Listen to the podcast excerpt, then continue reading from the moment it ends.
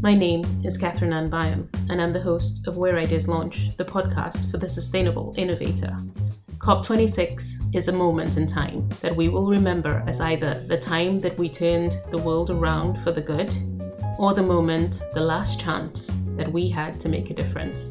COP26 has four goals secure global net zero by mid century and keep 1.5 degrees within reach, adapt to protect communities and natural habitats, mobilize finance, and work together to deliver.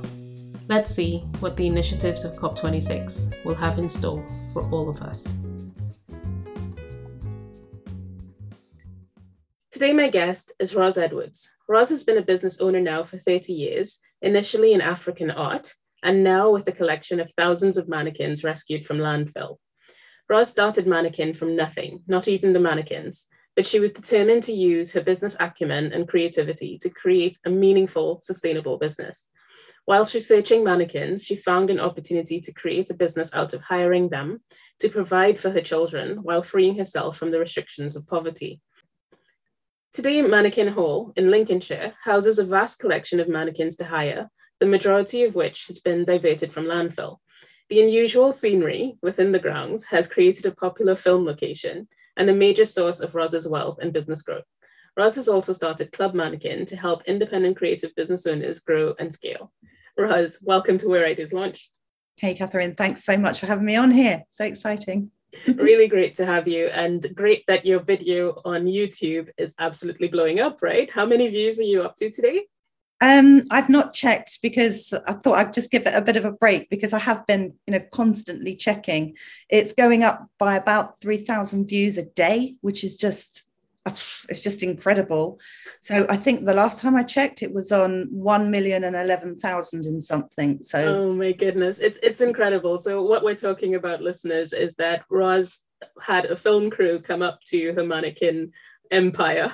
And it's just been off the charts how people have been responding to what she's been doing. So so Roz I'd like you to share with my listeners the origin story of mannequin and how you got started.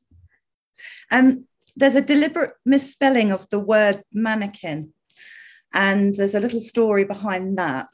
And that is I was going to be a retail consultant I had no intention ever of working with mannequins. It never even entered my mind. But I was putting content on my uh, website all about retail strategy.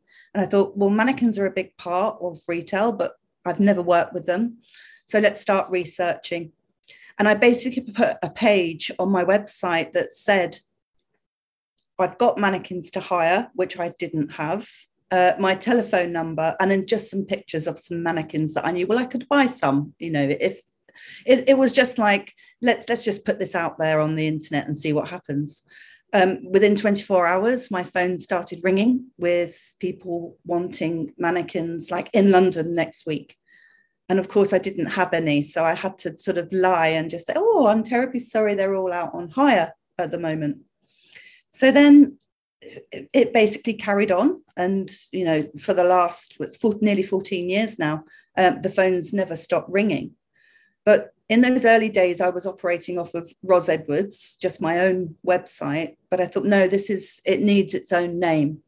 So being a little bit of an expert with websites and seo and everything my initial thing was well i should try to get mannequin the correct spelling you know dot com dot co dot uk and all the rest of it so, of course, that domain name had gone.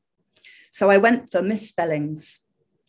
And then when I saw that um, I could do mannakin, sort of spelt quite phonetically, and then I broke that word down into two, which was manna, food from heaven, and kin, kindred spirit. And I just thought that this is perfect name. It's absolutely a perfect name for it because I was literally, I had nothing.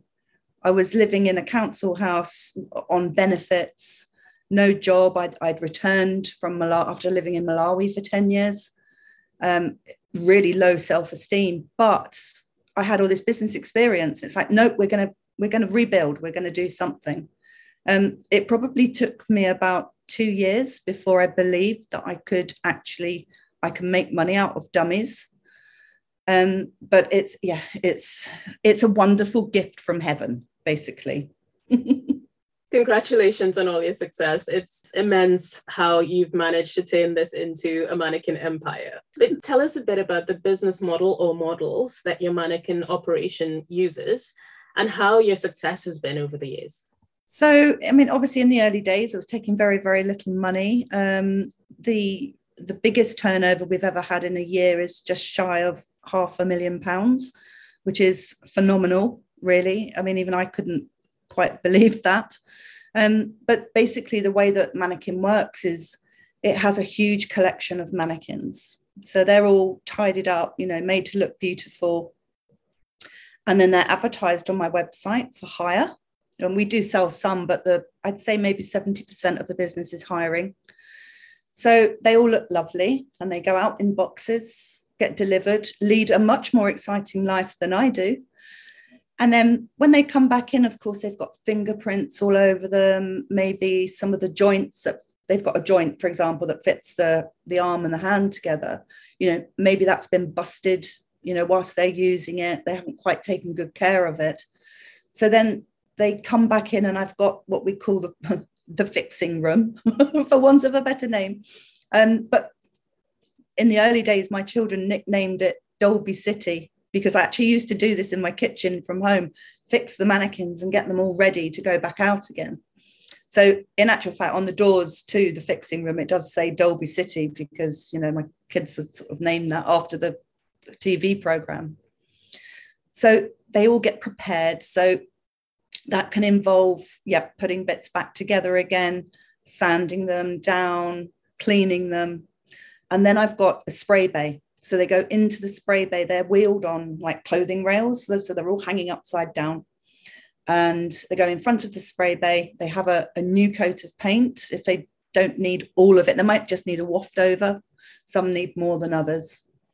And then they get packed and they go back into their boxes again and they're ready to ready to go and, and have fun. What challenges have you faced? Or because it sounds like you, do, you haven't had challenges, what would you say has been responsible for your success? So, a really, really big challenge that I met, and I didn't find a huge amount of help out there for this either, was you find that you get to a certain stage with a business and you have got a certain amount of turnover as well and a certain amount of burnout so you find yourself doing everything because you're, you know, you're a sole trader, but you know, it was a limited company, but a sole person um, working within that business. And so there was a point where I'm driving vans into London to deliver like big quantities of mannequins, but I've got my headset on with connected to my phone because I'm also the receptionist. So then I would get to a lay-by, and if I couldn't answer the phone in time, I would obviously phone them back. My little notepad and pen in the van, and writing all of that down, and then having to come back, and obviously I've got to, you know, replenish the stock after it's been used, and it was quite exhausting. So my biggest challenge really was, I can't do any more myself. This can't go any bigger, but it can go bigger because the demand is there. So then it was a case of, right, I com- compartmentalize, I think that's the right word to use, everything. So, okay, let's have someone on the reception and, and doing, you know, answering the phone, doing the sales, doing all of the admin. Right, that's one person's job. Now let's get someone fixing the mannequins. Now let's get someone spraying the mannequins. And so at one point, I had about 10 staff but that is another thing, again, is bringing all of these people in because all of a sudden you've changed from being this kind of really exciting times of running your own business and making money to I've got to be like the staff police now you know? So anyway what i did is i went and took a course in in management and that helped enormously. But i found my role had changed you know, because I'm really, I'm now properly the director and I'm directing everything. So that that was a, a big challenge, but a huge amount of success and a you know massive amount of wealth came out of that just at the right time. So it all pays off. It all pays off. Nothing's easy, otherwise everyone would be doing it. Absolutely no, and I, I totally get that. It, it's a big jump once you start bringing people on because, it, as you say, it's a completely different job. It's a completely different role, and not all of us want to do that role. um, yeah, so. and we don't have the experience. We don't have those skills. I mean, there were times where I really felt that, how the hell am I going to do this? You know, because I don't know how to manage somebody. So I learn. Yeah. That's what you do, is you just like quickly get on and, and you learn you know really really well done really outstanding and i want to tap into this circular economy principle that you're running your business on i can imagine that when you started there wasn't a lot of talk about the circular economy how did you influence clients choices in this way so it, it that is actually quite a, an ongoing battle because it can come down to price but it can also come down to almost like people's greed with things they want to possess things so they don't necessarily see until, you know, I've spoken to them how hiring can benefit them. And of course, as I've just explained, that process, you know, the mannequin comes in, it goes here, here, here, and it goes out again. So they're constantly spinning rounds and rounds and round. There, there, there isn't more of a circular business model there, I think, to show. Um, but the whole mannequin industry is linear let's go and get them all made in China quite often, somewhere in the Far East. There are other places that make them, but that's, you know, the main manufacturing point. Let's ship them all that way right across the world. And then we'll have them in the shops. And then usually maybe I think the cycle's gone longer now, but it used to sort of be every four years. Right. Okay. We'll get rid of those mannequins now, and then we'll go and get some more. So you've just got them, they're all doing this journey like this all the time. Um, what hiring does is well, we've already got the mannequins here. Let's cut out all of that transport. Um, we, we don't need it because they are here. And getting that message across is easier with the smaller independent businesses. But when it comes to the big guys, they can't quite see it. Some can, some are, you know, some I'm now working with that are, are doing it. But generally, it's you know, like I said, they, they're being transported, they've been used for however many years and then crushed and go to landfill. So my job very much is persuading my clients that look, they're here. They're, they're beautiful. And in actual fact, because we're renovating them all the time, every time they, you know, they've been out and they come back in, they're better than these ones that you can buy, you know, from, from the Far East. And then let me see what I can do about all of this waste and this rubbish so I got a phone call from someone who said, "Oh, I see what you're doing. We read this is quite a few years ago now, but I see what you're doing.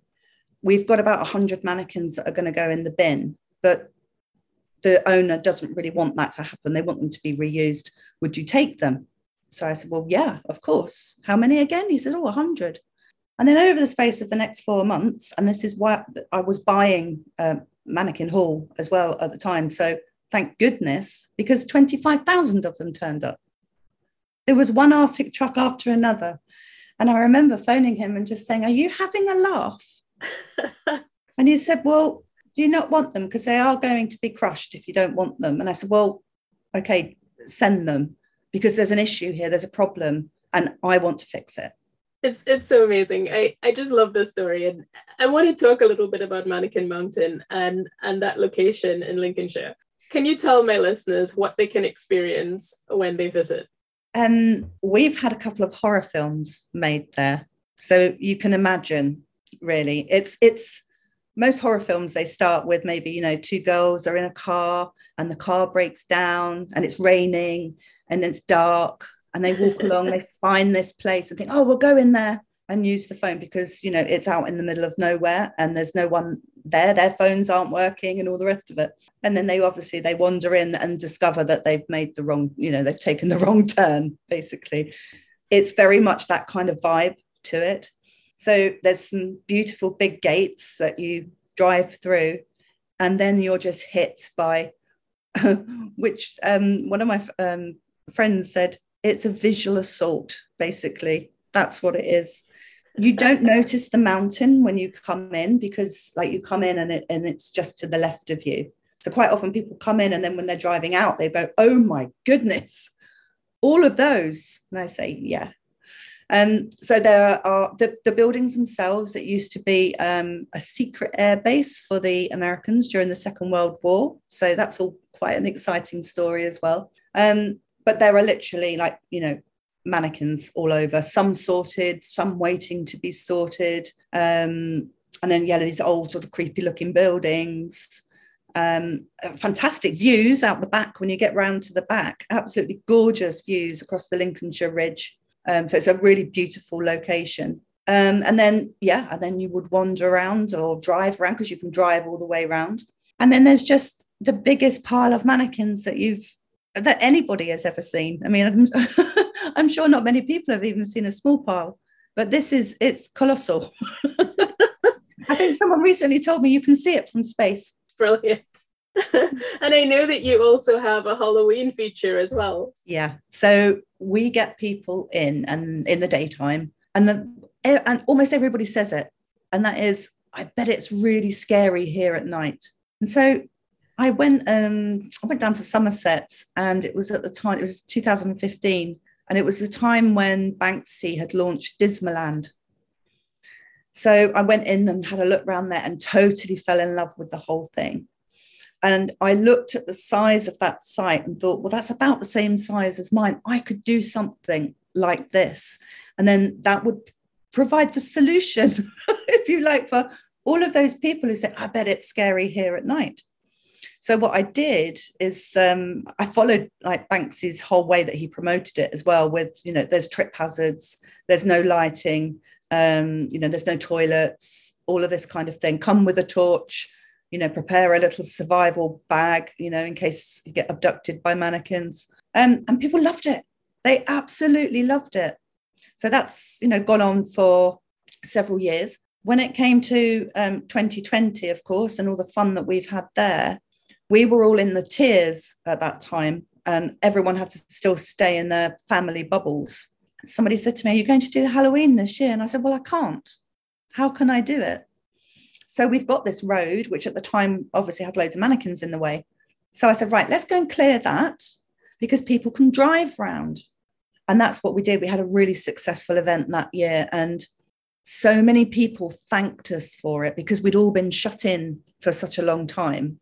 The, the whole feeling that they could come out and be safe as well. I mean, I made up a story that there are child mannequins on the loose with teeth, you know, and they're very dangerous. So do not get out of your vehicle. Um, I mean, obviously, I had um, the environmental health people at the council phone me. Obviously, have concerns with an event going on during COVID.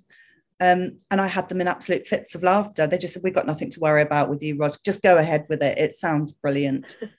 um, and then last year, we we people were able to walk around again. So yeah, it was good it's good Brilliant. fun. I want to wrap with a final question, which is there are a lot of people who want to start sustainable businesses or have started them and they're struggling with their growth. Do you have any advice from the journey you've been on bringing the circular principle to life?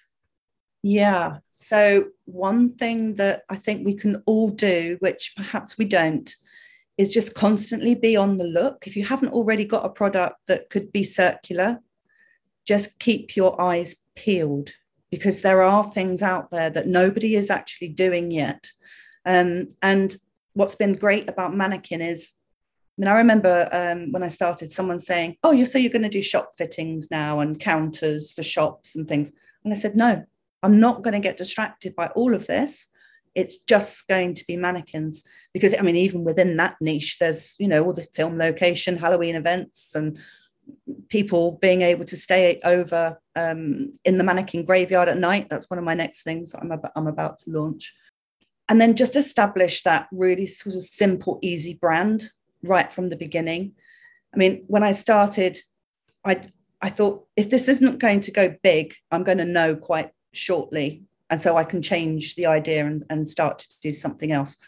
So, yes, I'd registered the domains. I registered it as a limited company. And I also bought the trademark as well. So, I own the word mannakin because nobody on this earth was going to get in my way. You know, so I was very, very determined. Um, and all of those things are just so important. I've seen that there, you know, a few people that are, they haven't taken those steps, which, you know, only because they didn't know, they weren't advised that that's what they should do. And then they've got so far with their business only to find that there's someone bigger out there doing a very not the same but very similar and they've trademarked the name. So what do you do then? You know you how can you move forward? You've got to change and rebuild. And that you know having to get to that point is um is devastating actually. But also the other thing is to is to think big so interestingly with my business i knew that there were other mannequin companies turning over in excess of a million. So the numbers game for me was it's open. There's no i only need this amount of money or what have you. But interestingly what happened is yes the turnover hit you know half a million. I've got all of these staff to worry about. It turned into this other thing and i could see it going into something that i didn't necessarily want um, so I, I have actually scaled it back now you know with lots of different processes in place so that I mean, like all the automation, um, all the website is automated for people to go and hire mannequins and everything. So it's so important that we don't just start something and and just get carried away in the here and now. We have to have that vision we definitely have to have that vision and those solid foundations of things like yes it's a limited company um, even the vat return i registered for vat when i was turning over 100 pounds a month. You know the vat um, threshold is obviously it's 85000 pounds or something. Most people wait until they get to there but then you've got to either add 20% onto your prices or you've got to absorb that you know because it's an extra cost.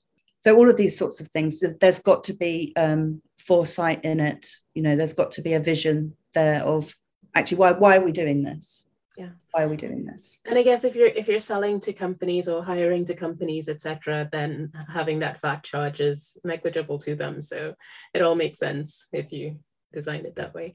So finally tell my listeners how they can find you. So um, mannakin.com. So that's M A N N A K I N because everyone has a problem with spelling even the correct word of mannequin. um, and I've got a really, really beautiful uh, lead magnet that explains why the mannequins are sustainable and circular, um, what kind of mannequin you would need for different situations and then a reference to the extra bits and pieces that I've got going on, including Club Mannakin as well. Wonderful. I'm going to leave all the links for them. Thank you so much, Roz, for gracing us with your presence today. I know you're a very important YouTube superstar at the moment. Thanks for joining me. Thank you. Season 4 of Where Ideas Launch was brought to you today by Catherine Ann Byam business resilience, and strategy consulting services. Catherine provides business assessments and strategic support to help guide your business toward a net zero future. Get in touch with Catherine Ann Byam on LinkedIn.